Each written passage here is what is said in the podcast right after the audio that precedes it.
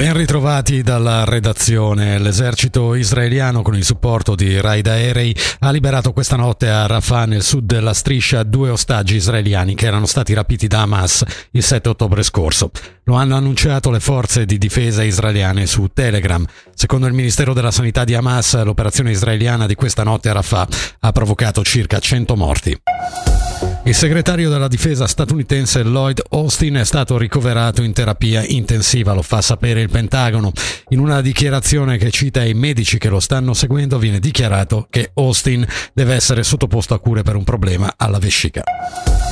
Voltiamo pagina e veniamo al Ticino. Nonostante la pioggia dei primi giorni, il 161 Rabadan in corso fino a domani notte a Bellinzona si conferma un successo.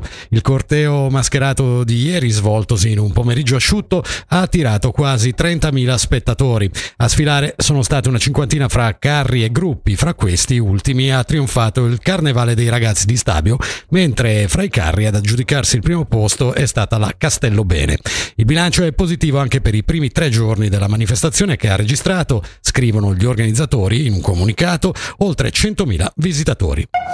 I Kansas City Chiefs eh, del quarterback Patrick Mahomes hanno conquistato il 58 Super Bowl battendo alla Legion Stadium di Las Vegas i San Francisco 49ers all'overtime per 25 a 22. È la loro terza vittoria nella finalissima del football americano negli ultimi 5 anni, la seconda consecutiva. Sugli spalti anche la pop star Taylor Swift, arrivata direttamente da un concerto tenuto a Tokyo per sostenere i Chiefs eh, squadra dove gioca il suo fidanzato Travis Kelsey.